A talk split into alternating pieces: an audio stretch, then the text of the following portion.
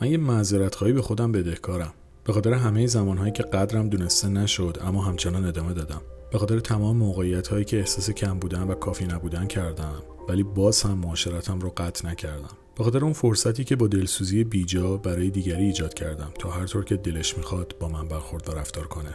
من به خاطر همه این اشتباهاتی که خودم در حق خودم کردم از خودم عذر می‌خوام.